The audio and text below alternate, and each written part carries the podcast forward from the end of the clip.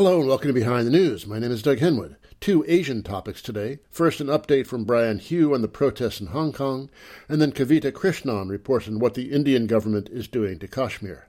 Protests broke out at the end of March in Hong Kong, initially directed against a proposal to make it easier to extradite locals to China to face criminal charges. This excited fears that the jurisdiction's autonomy was under threat. But it also ignited a whole lot of other discontents, including material concerns like low wages, high rents, miserably cramped living conditions, and grim prospects for the young. The demonstrations have been huge, on occasion drawing a third of Hong Kong's population. They're the biggest protests since the so called Umbrella Movement of 2014, which are aimed at proposals to tighten Chinese control over the jurisdiction's elections. They ended after a couple of months without any concessions from the government. We had Brian Hioe, that's spelled H I O E, on the show in June to explain what's been going on. Here we are a couple of months later, and the unrest continues, so I thought a return engagement might be useful. Hioe is one of the founding editors of New Bloom, which, in its own words, is an online magazine featuring radical perspectives on Taiwan and the Asia Pacific. He's an American of Taiwanese origin who grew up and was educated in New York. Brian Hioe. The protests go on. Their longevity is impressive. There was a little narrative in our press uh, recently that things went violent for a little while. Now they're back to being peaceful. How would you um, assess the state of things just on, on that level right now? Um, I think that things are violent in the sense that there are clashes with the police that happen often uh, now, and just these clashes occur with every protest. And it's become this kind of pattern in which you'll have maybe a more peaceful protest during the day, on the weekend, at night things start to get violent. That's when the police feel emboldened to take more actions against protesters. Another issue that has uh, occurred since the last time we talked was that now there are pro Beijing gangsters that come out and will attack demonstrators, usually to little action from uh, police. I mean, yesterday night, actually, there was a stabbing incident. Uh, three people were stabbed, and one person is in critical condition, a journalist, in this uh, kind of Lennon wall that was set up, this uh, thing where people post sticky notes with supportive messages and that kind of thing. And so things have definitely taken a downturn. Uh, but there was an incident involving the attempted occupation of Hong Kong International Airport. There were incidents in that in which there was a man who was suspected to be an undercover cop who was cornered by the crowd and detained, and a man that was a Global Times journalist, uh, which is China's one of China's state-run media outlets. Um, it's one of their more nationalistic, openly nationalistic ones. But then over the weekend, the last set of protests, in which uh, 1.7 million people participated, um, there were no clashes with the police. Actually, the police did not fire tear gas either, which is quite surprising given the escalating level of police violence. These thugs are going around beating up protesters. Are they freelancing or are they uh, operating on the uh, initiative of the authorities? Um, it's a good question, and nobody can really say for sure. But the kind of experts in triads in Hong Kong generally think that they're being paid off by the government. I think there was even one uh, article which claims the going rate of such an attack, such as one of the ones that occurred a few weeks ago, like the first attack might have been like over 1 million US dollars. And there have been claims that, for example, the gangsters sometimes will be unhappy that they haven't been paid or things like that. And so that uh, there's a lawmaker, like a pro Beijing lawmaker in Hong Kong that is thought to have very close ties with gangsters. And his the graves of his parents were defaced. And there's even claims going around that these were actually the gangsters who did this that uh, that they were upset about not being paid or something like that. I mean, it could just be a claim to to say that oh, it's not the protesters or whatever. But you do have this, this kind of discussion occurring. There are pictures circulating of armored vehicles uh, gathering on the Chinese side of the Hong Kong border. You know, hints of uh, an impending crackdown. How seriously do you take that? It's a really good question. And the thing is, no one can really say because I think this is a kind of unprecedented situation. And so then you have the response, which is to say that, oh, a crackdown is imminent and whatever, it's we need to be careful, which can be somewhat alarmist. And then you have the claims that, oh, this is not a big deal at all. China would never invade because of the potential costs. And I think personally, I just have no idea because there's no precedence for this. It is true that there, there are armored personnel carriers in uh, in Shenzhen and in Guangdong province, um, because of the fact that this is confirmed through satellite imagery, and there were reporters that did go there to verify that they are in the stadium. And there are videos released by the Chinese government of drilling uh, by paramilitary forces, uh, claimed to be police and not actually the People's Liberation Army. And the, the, the, the videos of the drilling show them deploying against protesters that look very similar to how Hong Kong protesters dress, wearing masks and wearing black. In these videos, that they carry signs and shout slogans in, in Cantonese and seems to be directed at the protesters. So it could be just intimidation. It's also just unclear what the exact numbers of these troops are. I mean, there's claims of a troop buildup. Uh, the Chinese government has claimed over 100,000, like 170,000 troop, police were drilling in Guangdong um, to celebrate the, the 70th anniversary of the founding of the People's Republic of China. And it's definitely that clear that the government wants to intimidate protesters. And then you have, for example, the, the Global Times uh, releasing an editorial over the weekend claiming that the protests over the weekend were peaceful and not violent because of the fact that this, this, drilling is effective. And it's, it's just a question would they actually deploy in Hong Kong? Because that stands not only to turn Hong Kong to a war zone, it can affect China too economically in that sense. Uh, right now, it's also in the middle of the U.S. China trade war, so that would affect negotiations. It would look bad on China and the effect on the Chinese economy would also uh, there there would be shockwaves there too um, if they ever did this.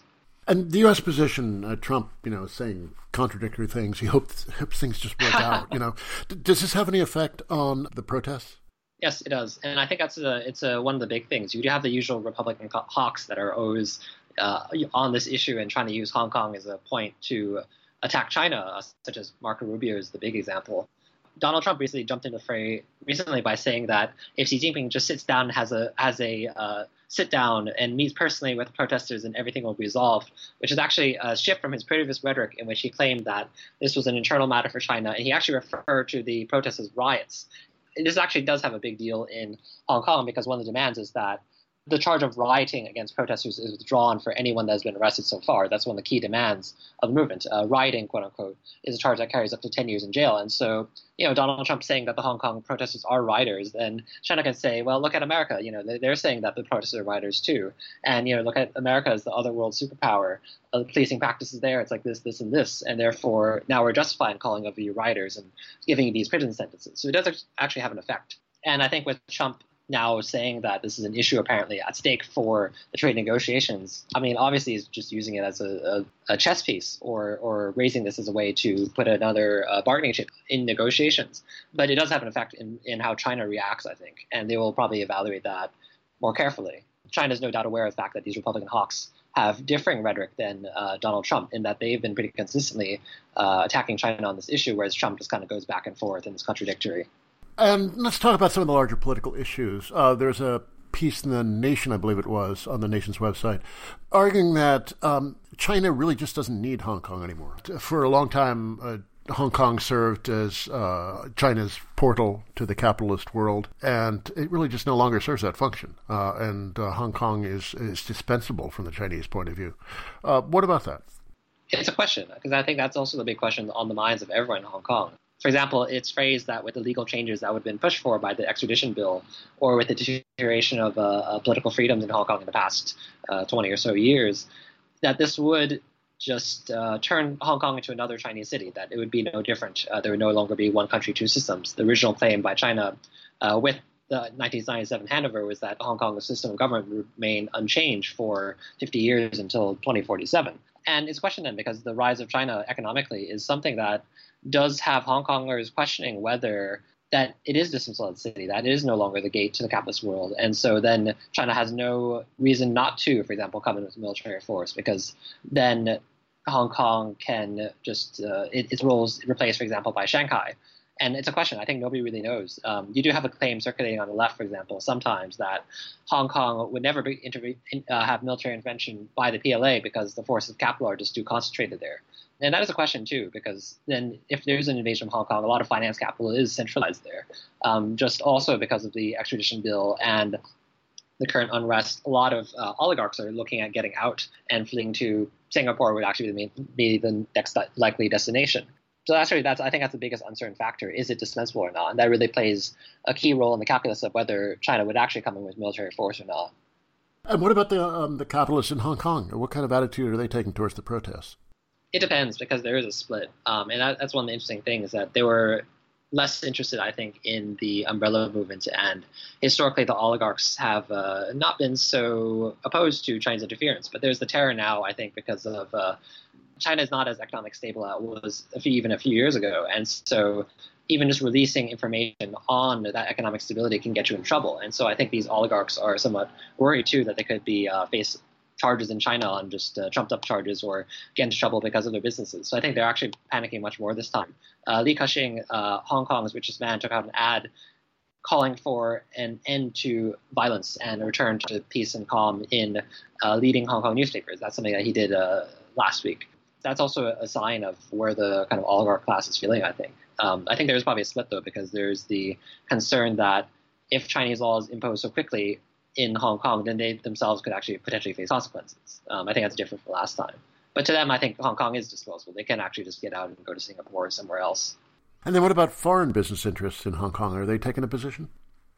Um, it depends, and that's actually been a issue so far. Um, for example, the franchises of foreign brands in Hong Kong have actually taken a stand on the protests before. The, the two big examples are Pizza Hut, the American fast food chain, and Pocari Sweat, which is a Japanese uh, sports drink and they uh, broke their advertising deals with TVB, one of the pro Beijing television networks, because of their very slanted coverage of the protests. And then they themselves got into trouble for doing that because of the fact that they also want to operate in the Chinese market. And then you might have this uh, nationalistic backlash against Pizza Hut and Pocari Sweat because of, uh, of taking a stand on this Hong Kong issue.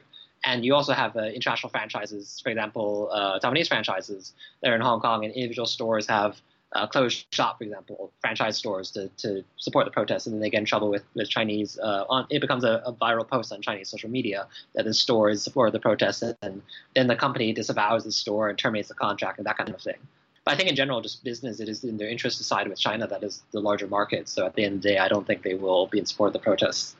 I'm speaking with Brian Hioe, an editor with New Bloom. And now, what about the political complexion of uh, the uh, the protests? Let's start one point in particular. There's some people on the American left who are like seeing uh, images of Pepe and saying this is a right wing movement. They see flags of Britain and uh, the United States being waved, uh, and they say this is, this is kind of a pro imperialist movement, and drifting uh, towards support to, for China because you know that's the anti imperialist position. What about that? Mm, I think it's very interesting because it reflects this sort of insularity, or you might even say Eurocentrism, because there's the failure to understand that there's another enemy or another empire in the world outside of American empire. And I think then you have this kind of amplification of the random person in the, in the protest that throws up the British flag, and you're like, oh well, these protesters are just hoping for a return to the British colonial period. It was not democratic then, and so they're just infected by this Western ideology. I think it's very few people that that bring these flags, but uh, protests do have generally left more left wing and more right wing elements, and protests are messy in that sense. And I don't think that one person being a flag that represents all the protesters. And I think it's also kind of interesting this nostalgia for the British colonial period. Um, sometimes you do have the case in which when there are two successive colonial regimes, the first colonial regime becomes uh, romanticized afterwards because it seems better compared to the brutality of the second regime. Uh, this happens in Taiwan, for example, regarding the Japanese, and then after the, the Kuomintang came from China, um, the Japanese period is nostalgized.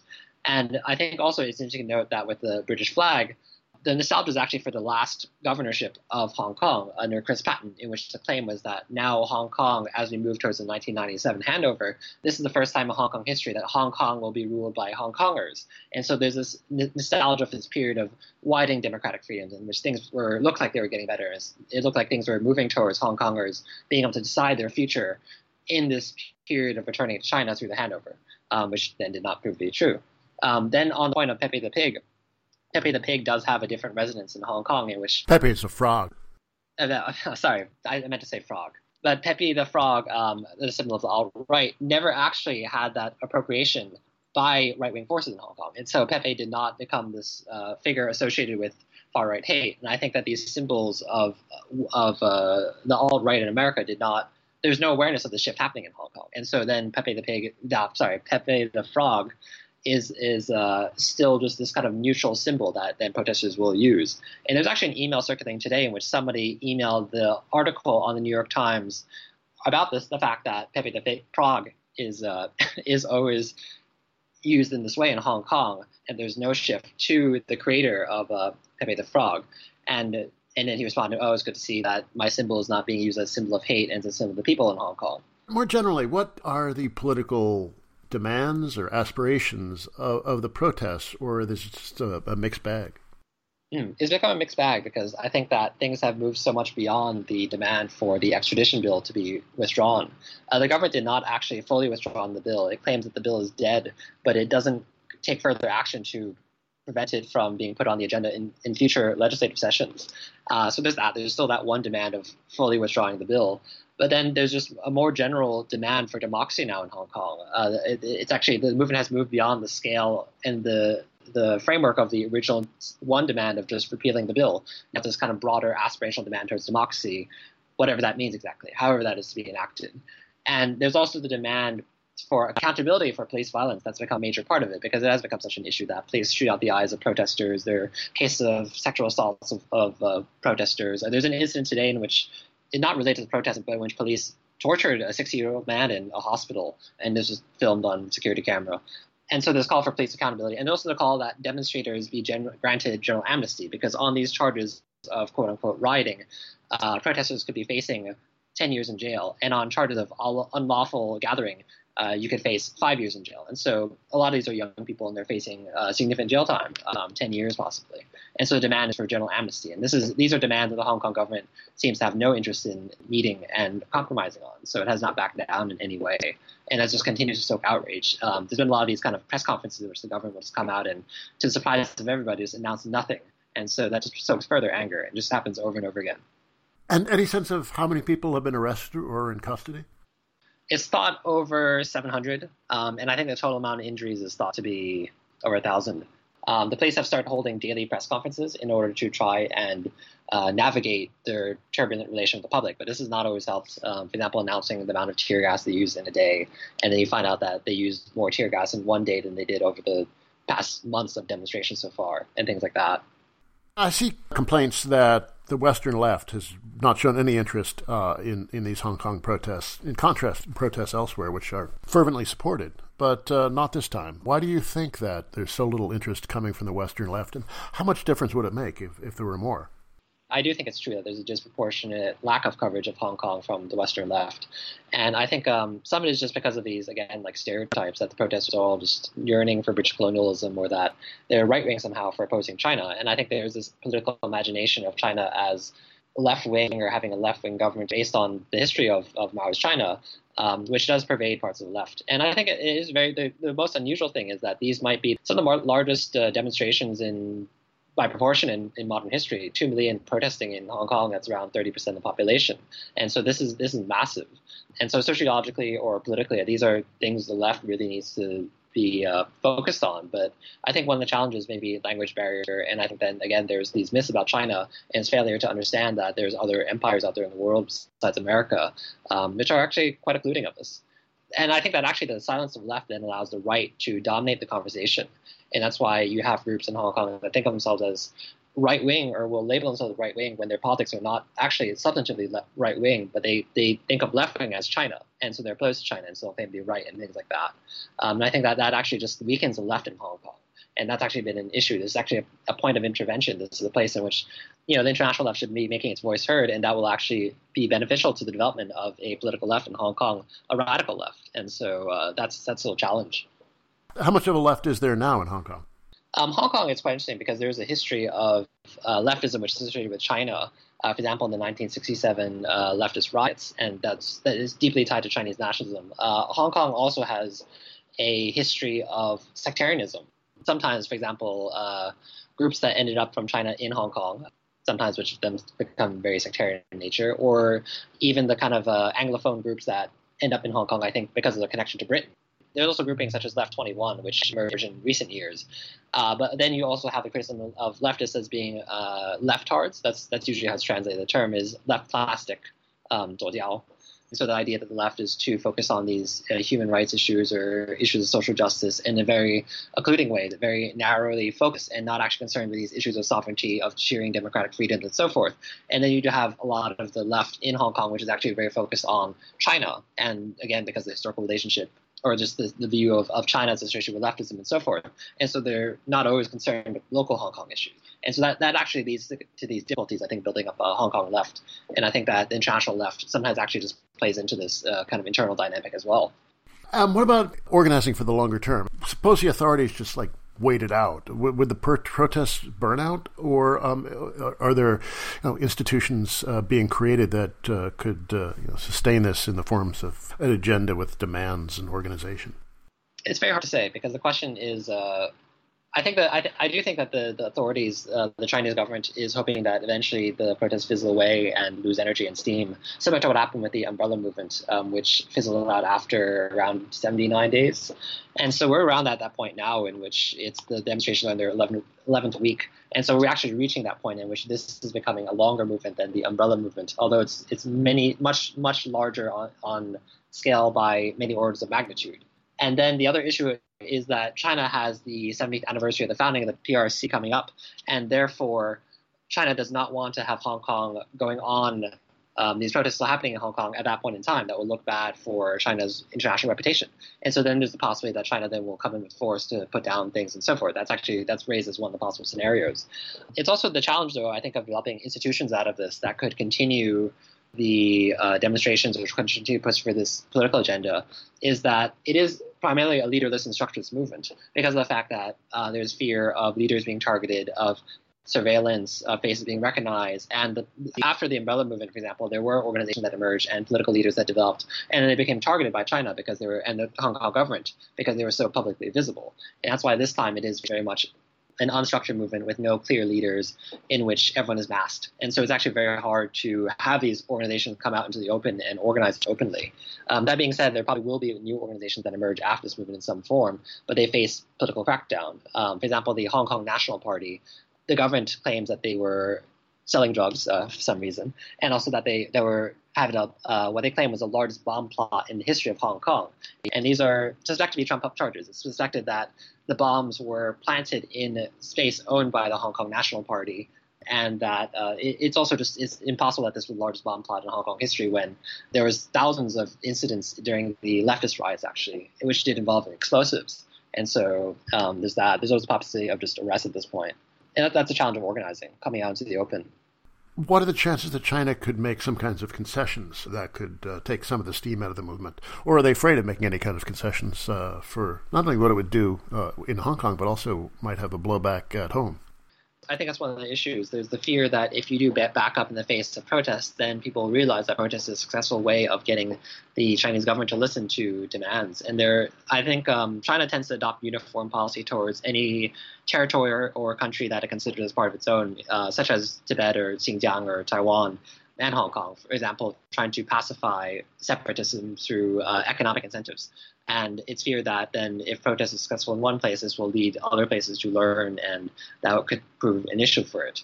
Um, Taiwan is one example. I mean, there is actually a kind of exchange of knowledge between the Umbrella Movement and Sunflower Movement in 2014. These were movements that occurred in the same year, uh, first Sunflower, then Umbrella. And even this time around, you do have activists that cite the example of Taiwan and demonstrators in Taiwan. For example, is the attempt to occupy the Legislative Council of Hong Kong on July 1st, and which which happened in Taiwan during the uh, Sunflower Movement in 2014. That was an occupation of the legislature for one month um, by students, and they actually just in their slogans once they got into the Legislative Council raised the Sunflower Movement. Um, and so there's, there's, the fear then that other places can learn from this. And I think the uh, CCP, the Chinese Communist Party, is generally afraid of backing down for fear of showing weakness. That's true in Hong Kong. It's also true elsewhere. So, what should we expect in the coming days? In the coming days, it's really unknown, I think, uh, as it has generally been. But I think this is actually the very critical point for the movement because of the fact that China will want this finished by October before the 70th anniversary of the uh, founding of the People's Republic of China. And so things could get could escalate more. I think police violence is just getting further and further out of hand. Uh, levels of violence beyond what was seen previously uh, in terms of tear gas fired, uh, police beating people in, for example, today a hospital. Uh, they have the, the stabbing incident and because the thing that has not happened actually to date is deaths caused by like mass deaths caused by police, and that's that's actually the scary thing that, that might actually happen. Um, you had suicides during these protests before, and you had a lot of people that are in critical condition because of protests, but there has not been a death. And actually, when there is a death that's publicized very widely, I don't know what will happen. That this could provoke rage and, and push the protest, protesters to take uh, extreme forms of direct action. And so I think it's any, anyone's guess, but I don't see the pressure becoming uh, less anytime soon. That was Brian Hioe, a Hong Kong based editor with New Bloom, an online magazine. You're listening to Behind the News on Jacobin Radio. My name is Doug Henwood, back after a musical break.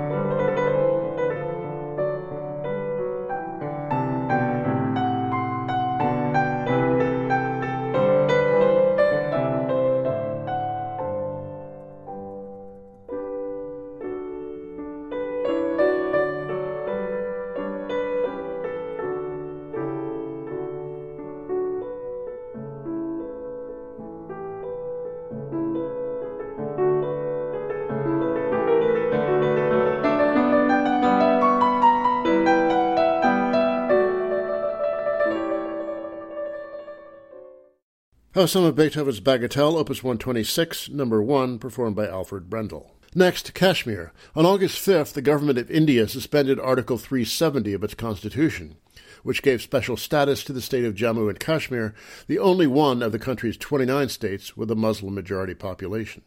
The state, which once enjoyed some degree of autonomy, is now under lockdown enforced by paramilitary forces. Why? Here to answer that question is Kavita Krishnan, a leader of the Communist Party of India Marxist Leninists, and that trailing modifier is important, she reminded me, since there are several with similar names. She's also the editor of its journal, Liberation. She was recently part of a delegation that visited Kashmir to see how it was faring under the Hindu nationalist government's now direct control. Kavita Krishnan. People might not really be familiar with the legal status of Kashmir going into this crisis. Uh, could you just lay that out first? Yes, I will. In August 1947, India and Pakistan were both uh, formed after achieving freedom from uh, the British colonial rule. And uh, this partition between India and Pakistan happened and what happened was, uh, to put it really in short, was that most of the Muslim majority areas that were on the borders between India and Pakistan were given to Pakistan. They went to Pakistan. So that means that that is the reason why East Bengal, which is today Bangladesh, uh, also was given to Pakistan because these were Muslim majority areas and they were outside the mainland India, right? So Kashmir was an exception where it was a Muslim majority area, but Kashmiri Muslims and Hindus both identified as Kashmiris. And their Hindu ruler was not really, he was acting uh, sort of pricey. He didn't want to be part of India. He didn't want to be part of Pakistan. He thought he would be an independent Hindu ruler. And uh, he even toyed with ideas of uh, sort of going with Nepal, which is a Hindu kingdom, and uh, all of that. So, from August to October 1947, Jammu and Kashmir, which was a princely state, was not part of either India or Pakistan. It was independent.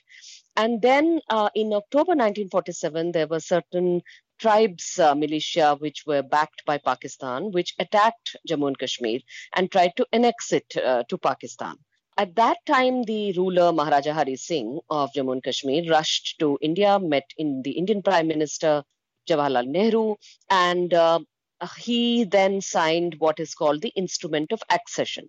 We have to remember here that the Muslim majority people of Kashmir, both Muslims and Hindus, but it was certainly Muslim majority, and their leader Sheikh Abdullah were basically uh, also putting pressure on Maharaja Hari Singh to uh, sign this instrument of accession with India. So, although this was a Muslim majority principality on the borders of India and could easily have uh, gone with Pakistan. They thought that their Kashmiri identity might be safer inside a secular democratic federal India rather than a theocratic Pakistan, which would sort of iron out all the Kashmiri identity and just say, oh, these are all Muslims, right? So basically, uh, then this instrument of accession was signed. The instrument of accession, though, it clearly says that uh, this is this does not bind us to the Indian uh, constitution, and that um, some of the conditions were that at some point the will of the Kashmiri people would be ascertained via a plebiscite. Okay, so after the instrument of accession, this Article 370, which is an article of the Indian Constitution, that came into being. How? As a contract, as a pact between the Kashmiri leadership of the time and the Indian national leadership of the time, which was Nehru and uh, uh, India's first Home Minister Sardar Patel. So Article 370 actually then goes into the promises uh, to the Kashmiri people that you will have autonomy, you will be able to have your own flag, your own prime minister. So you will be a highly autonomous state, which is a part of the Indian Federal Union of States. All right. So in a way, I mean, uh, this was like, uh, you know, th- think about it a little bit like the United States uh, has uh, so many states which have, uh, you know, which can have their own laws and all of that to some extent, right? So Kashmir also similarly, Jammu and Kashmir had that kind of uh, status. But what happened subsequently was that Article 370 and uh, these promises of autonomy and the promises of ascertaining the will of the Kashmiri people, these were whittled down and these were uh, sort of done away with over time. And uh, in fact, uh, this popular leader, Sheikh Abdullah, who was one of the main reasons, uh, one of the main forces behind uh, Kashmir choosing to go with India, uh, he uh, was uh, imprisoned for a very long time. Uh, Sheikh Abdullah was the person who had said, I share a faith with Jinnah, who founded Pakistan, but I share a dream with Nehru. And this Sheikh Abdullah was imprisoned by Jawaharlal Nehru and his government quite illegally for a very long period of time. So essentially, India agreed to a plebiscite when they thought that the Kashmiri people would vote for remaining with India. But when that matter became a little bit in doubt, they uh, withdrew that promise. Subsequently, this Article 370 uh, has been sort of hollowed out. It remained only as a symbol, it's a very tattered symbol, because in fact, Jammu and Kashmir, in fact, enjoyed less autonomy than other states in India. Constitutional lawyer A.G. Noorani has said that it has been uh, subjected to humiliation and of the kind that no other Indian state has been subjected to. But still, it was an important symbol because it was what India showed in international fora, in the UN, and so on, uh, when the, uh, regarding the Kashmir dispute, to bolster the legitimacy of its claims over Kashmir. So, Article 370 was very important to that. Now, the Indian government under Mr. Modi has done away with that. It's quite brazenly saying we have done away with that bridge or that link between Kashmir and India that had some kind of contractual, consensual uh, meaning to it. We have basically, we just control Kashmir against the will of its people. Now, they've been moving in this direction for, for uh, several years, correct? Indian governments for a long time, before the Modi government came to power in its first term in 2014, had a different Kashmir policy. I'm not saying that Kashmir policy was great, but that Kashmir policy was a sort of dual policy where they would maintain this uh, talk of, oh, we are winning the hearts and minds of Kashmiri people. There's autonomy there there's electoral participation there. There are these parties that participate in elections and form government, and so on and so forth. And of course, Article 370 was a big part of that infrastructure of those claims. We have to remember that a very large part of Kashmiri people had already lost faith in these promises. They were boycotting elections. They had uh, scant respect for these parties that did participate in elections. And they said that essentially this middle ground and these arguments for being remaining part of India and all of that are not really uh, followed up because the, that policy was accompanied by terrible, widespread human rights violations. So, mass graves, custodial killings, disappearances, all these were thick on the ground, custodial rapes, and with complete impunity. Uh, with no semblance of uh, you know any courts or any any uh, human rights uh, fora or whatever stepping up to the stepping up to the plate and trying to redress any of these things so uh, this is how things were till 2014. Now, the Modi government and its uh, the, uh, Mr. Modi belongs to the uh, Hindu majoritarian Bharatiya Janata Party, and the Bharatiya Janata Party is the political wing of a basically a fascist sort of militia organization called the Rashtriya Swayamsevak Sangh, the RSS uh, which is uh, the SS in the name is no coincidence. Uh, they did model their name as well as their acronym as well as their organization itself on Mussolini's black shirts and on uh, Hitler's uh, on the Nazi militias. Okay, yeah, so well, I wanted to emphasize this point. When you say fascist, that's not just a, reckless term. It's really a, a, very firmly grounded uh, description. Absolutely, because the founders of this organization openly admired what they called race pride in Germany, in Nazi Germany. So they said that the cleansing of the Jews was race pride. And this is a good lesson for us in what they call Hindustan. You know, they didn't like to say India or Bharat, which are the words in common parlance. They said Hindustan, which meant Hindu nation. And they said that the Indian Hindu nation can learn and profit by Nazi Germany. Leaders of others of their ideological stripe, for instance, uh, V.D. Savarkar, he had uh, also admired Mussolini, admired Hitler. He said in an interview to an American interviewer at the time, but he uh, openly said uh, that interviewer asked him, uh, How will Muslims be treated if you achieve this Hindu nation? And he said, um, remember this was 1930s, all right? So he said, well, uh, we'll treat them as the uh, black people are treated in America the lynchings and the Jim Crow laws and you name it, that was his model in their ideological framework, uh, Kashmir, not just Kashmir, but Kashmir, Pakistan, Afghanistan, Nepal, Bangladesh, all this belong to what they call uh, the undivided Hindu nation. Essentially, what does that mean? They just believe that all this was actually once a Hindu nation. This is complete myth and uh, nonsense, of course, but they say that this is an undivided Hindu nation, which one day should retrieve or uh, achieve that uh, goal again. Which is why you had India's Home Minister saying in Parliament, uh, "We will, we will conquer all these territories now, including Aksai Chin, which is part of China." Inconveniently for this fantasy, there are a lot of non-Hindu people who live in these regions. Yes, ex- exactly. So that's the thing. So they, they, they it's complete uh, Hindu fantasy, Hindu majoritarian fantasy. Let me put it that way. It's not about Hindu identity, but about a, a fascist organization that is trying to harness Hindu uh, majoritarianism. So now, in that scheme of things, they have always maintained that this Article 370 business, this was all namby-pamby Nehru, uh, who's responsible for making all these promises and whatnot, and we should, you know, Kashmir is just an integral part of India.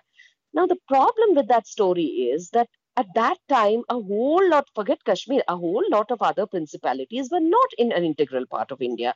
They had to be bribed or bullied or uh, wooed in order to become a part of India, which uh, Sardar Patel did. All right, so bribing, bullying, wooing, all that happened. They're mis- misrepresenting history.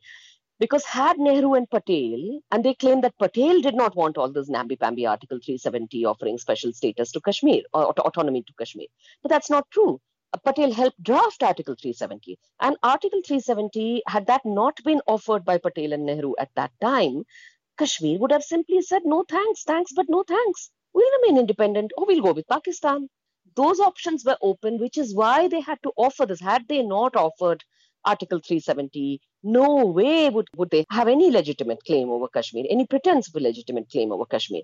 This history is completely being uh, erased now. So I want to give you another piece of history. Junagadh was a principality, similar princely state, which was inside the Indian mainland. Now the people of Junagadh were given a plebiscite, unlike the people of Kashmir. Why? Now Junagadh had a Muslim ruler and a Hindu majority population because they were confident that the in, the Indian government of the time, Nehru's government at the time, was confident that uh, the people there were likely to vote in the plebiscite for India. They allowed the plebiscite to happen. So I'm saying that the whole position on whether anybody should be allowed a plebiscite now. I have to be very, very careful about the words I use here. So I'm making myself very clear. I, Kavita Krishnan of CPIML, I'm not recommending a plebiscite now or whatever it is. Okay, that is not what I'm saying. I'm simply explaining history. And I'm saying that, look, at that time, if you hear the RSS people, it's just namby-pamby Nehru who would talk about plebiscite and whatnot. What nonsense. How dare anybody be offered a plebiscite? The point is that your Sardar Patel did offer a plebiscite the person you say is your hero, Sardar Patel, he was behind the plebiscite to Junagadh. And it was basic opportunism, right? That you are willing to offer a plebiscite when you think the plebiscite will go in your favor. You were willing to offer a plebiscite to Jammu and Kashmir when you thought that would go in your favor. But you withdrew the offer when you thought that it would no longer go in your favor. That is history. I'm speaking with Kavita Krishnan, editor of Liberation, the journal of the Communist Party of India Marxist Leninist, who was recently in Kashmir what do you suppose Modi wants to do with Kashmir? What is what is his end game? What is his strategy? End game is nothing he wants Kashmir to burn. They are least concerned about resolving the Kashmir issue or any of that. They are reasonably confident that India is this huge market and that most international uh, big powers will basically just look the other way and you know let India do what it likes. So they're reasonably confident of that, and they're just going to let Kashmir burn and Kashmir burning, it is help, going to help bolster BJP's politics in India. So basically, it's being sold now to people who are learning their history lessons from uh, propaganda television channels. Almost all Indian channels are propaganda channels for the government now, and they are completely dangerously fascist. They're like Rwanda radio. Okay, so uh, just yesterday, one of these channels has gone on and on about the four of us who visited Kashmir, showing our faces, naming our names, using you know s- uh, sort of smart names for us, and saying basically these are part of a gang that wants to break up India, and sicking people on to either arrest us at best or worse, you know, just bump us off or whatever. People are taking their history lessons from this dangerous propaganda. And so the Modi government is showing to them, is claiming that we have had the boldness to basically subdue and conquer a rebellious Muslim territory, which wanted to be go with Pakistan because they are Muslim. No Muslims can ever be truly loyal to a, to India, which is basically always Hindu. This is the mythology of the RSS. But Kashmir is the biggest example of this. So Kashmir wanting to separate from India, the whole dispute of the uh, Kashmir dispute is explained in the simple terms that Muslims are always disloyal to India. And now look at how we have dealt with them. So you have a whole lot of people in India, including even in liberal sections, who otherwise are critical of the Modi government, who are shrugging their shoulders and saying, maybe this will resolve the issue, maybe this will bring peace, and basically just looking the other way. I'm not saying everyone's doing this. There are many groups, many individuals, many civil society groups and of course, left parties, which are out on the streets agitating against this and speaking and persuading against this and trying to explain to India, India's people of various other states as well, that you know uh, today it's Kashmir and they've done away with a page of India's own constitution. They're already coming for your rights, and you're clapping for the abrogation of the rights of the Kashmiris. And uh, while you're doing that, they are stealing your rights from behind your back. They have just done away with minimum wage laws in India. Mr. Modi, in today's speech on Indep- India's Independence Day, has boasted that in the past five years he has done away with at least one what he calls redundant law every year, every day. And he claims quite boldly in his speech that oh, people don't even know that I've done this. My God, you have you know done away with laws without telling people, without asking people, without getting it passed in Parliament, and you're boasting about it. Yeah, I don't mean to go all legalistic, but uh, the president can just unilaterally suspend an article of the Constitution they should not. It is completely illegal. It is completely unconstitutional, even by Indian legal standards. And since Kashmir is a, a disputed, uh, it, there is a dispute there. So, in international fora, as I said, India has always shown Article 370 as its alibi for being in Kashmir. And today they've just calmly done away with that. The UN ought to stand up and say something. Uh, countries in the UN ought to do something. But uh, the point is that Mr. Modi, uh, sadly, is completely confident that they will not. He has Putin support, he has Trump support. Uh, no one else has said anything. Basically, uh, he's quite confident that he's going to get away with this. And he's probably right about that, right? That's what we are worried worried about because we feel like, all right, uh, what's going to happen now? We feel that it's really important for the truth to be out there, for people to learn and know about what's happening and try and raise their voices about what's happening as simply citizens of the world, as people of were concerned about humanity, that an entire people has been locked up. An entire valley full of people is right now uh, simply in a large cage. And uh, essentially, there will uh, there is no pretense anymore of electoral democracy. All the so-called uh, pro-India parties, the parties that were arguing for being a part of India, were participating in the Indian democratic process, uh, they have all been locked up. Their leaders are in jail there is no pretense even that any any of this has been done with the will of the Kashmiri people. Okay, there's no pretense of that. I'm not trying to say everything was fine before, but at least then the pretense was that all right, there are there's voting happening and there's an elected government and all of that. Today, all that is uh, thrown away. And uh, you were recently part of a uh, delegation that visited Kashmir. Uh, what what did you hear from people? What, how are they reacting to these moves?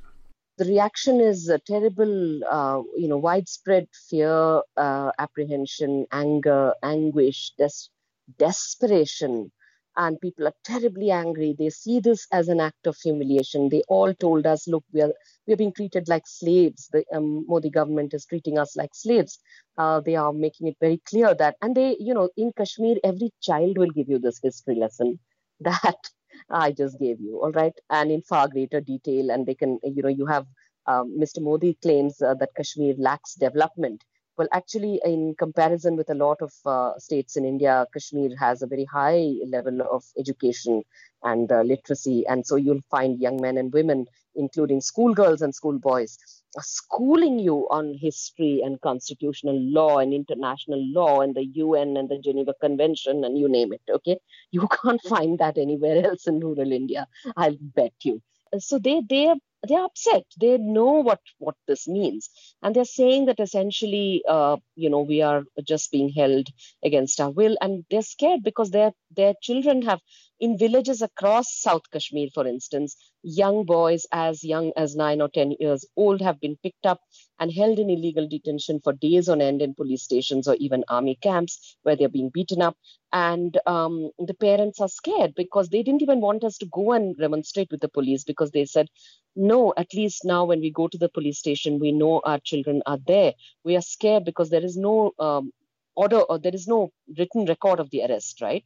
Uh, so if the boy disappears, and there have been disappearances in Kashmir on a mass scale in the past, so they said if he if he's just disappeared, um, the police or the army or the paramilitary will simply say, "Who we we never picked him up.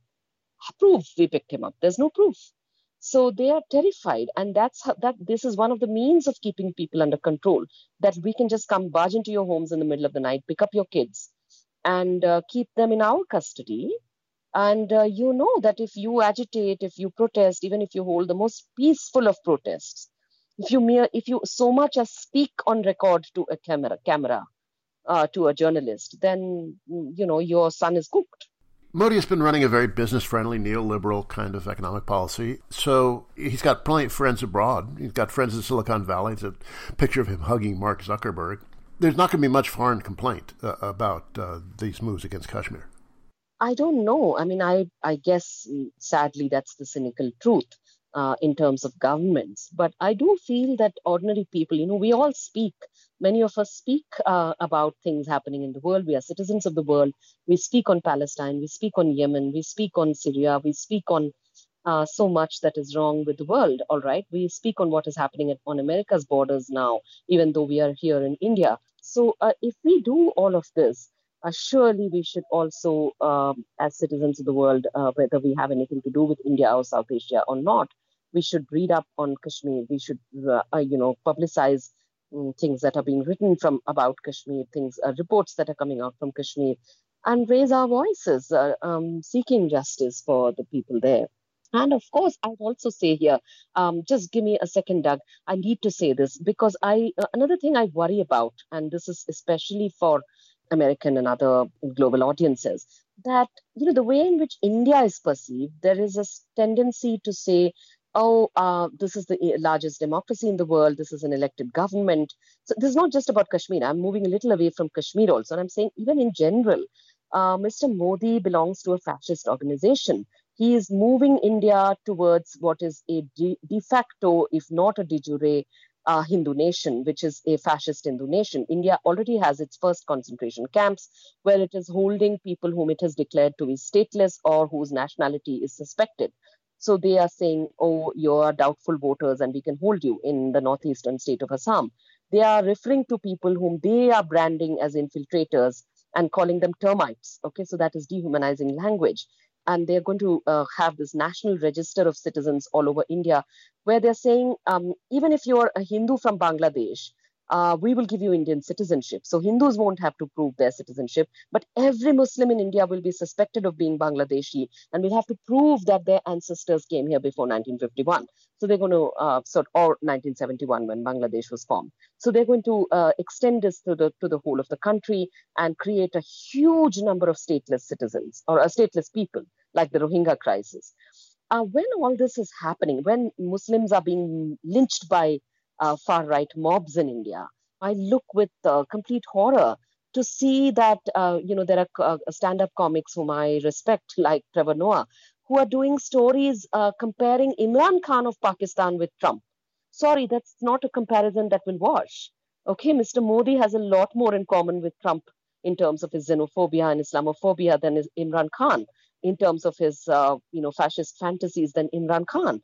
Please follow on, follow up on that you look at what um, you look at Bear Grylls, the Discovery Channel guy, doing these uh, you know stories with Mr. Modi, giving credence to his completely unverified stories about how he has spent a long time in the jungle. Okay, there's no coverage to the fact that Mr. Modi, along with his corporate crony um, Adani, is destroying large tracts of forests in India as well as the Great Barrier Reef in uh, Australia. All right.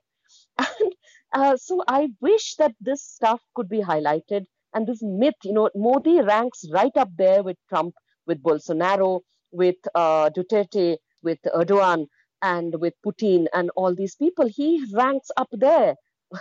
so he, we need to start talking about India in these terms. I feel like we are in the 1930s Germany. We are reliving that right now in India. And I feel like the world is standing around and saying, oh, how nice. Oh, I have to tell you this. The German ambassador to India, German ambassador, Walter Lindner, he recently visited the headquarters of that same fascist organization I just mentioned, the RSS, in Nagpur, and touched the feet in homage of the founder of that, uh, of a statue of the founder of that organization, that German ambassador. And he, when he was asked about it, that, oh my God, these people were literally Nazis, he answered, oh, they are all part of the mosaic that is India. You know, so how come fascists are part of mosaic when they're in India, but they're not part of the mosaic when they're in Europe, right? You wouldn't do that. You wouldn't go shake hands with neo Nazis in Germany. that was Kavita Krishnan, a leader of the Communist Party of India Marxist Leninist and editor of its journal, Liberation. That's it for me, Doug Henwood. Let's go with this, son of Beethoven's Bagatelle, Opus 126, number 2, performed by Alfred Brendel. Till next week, bye.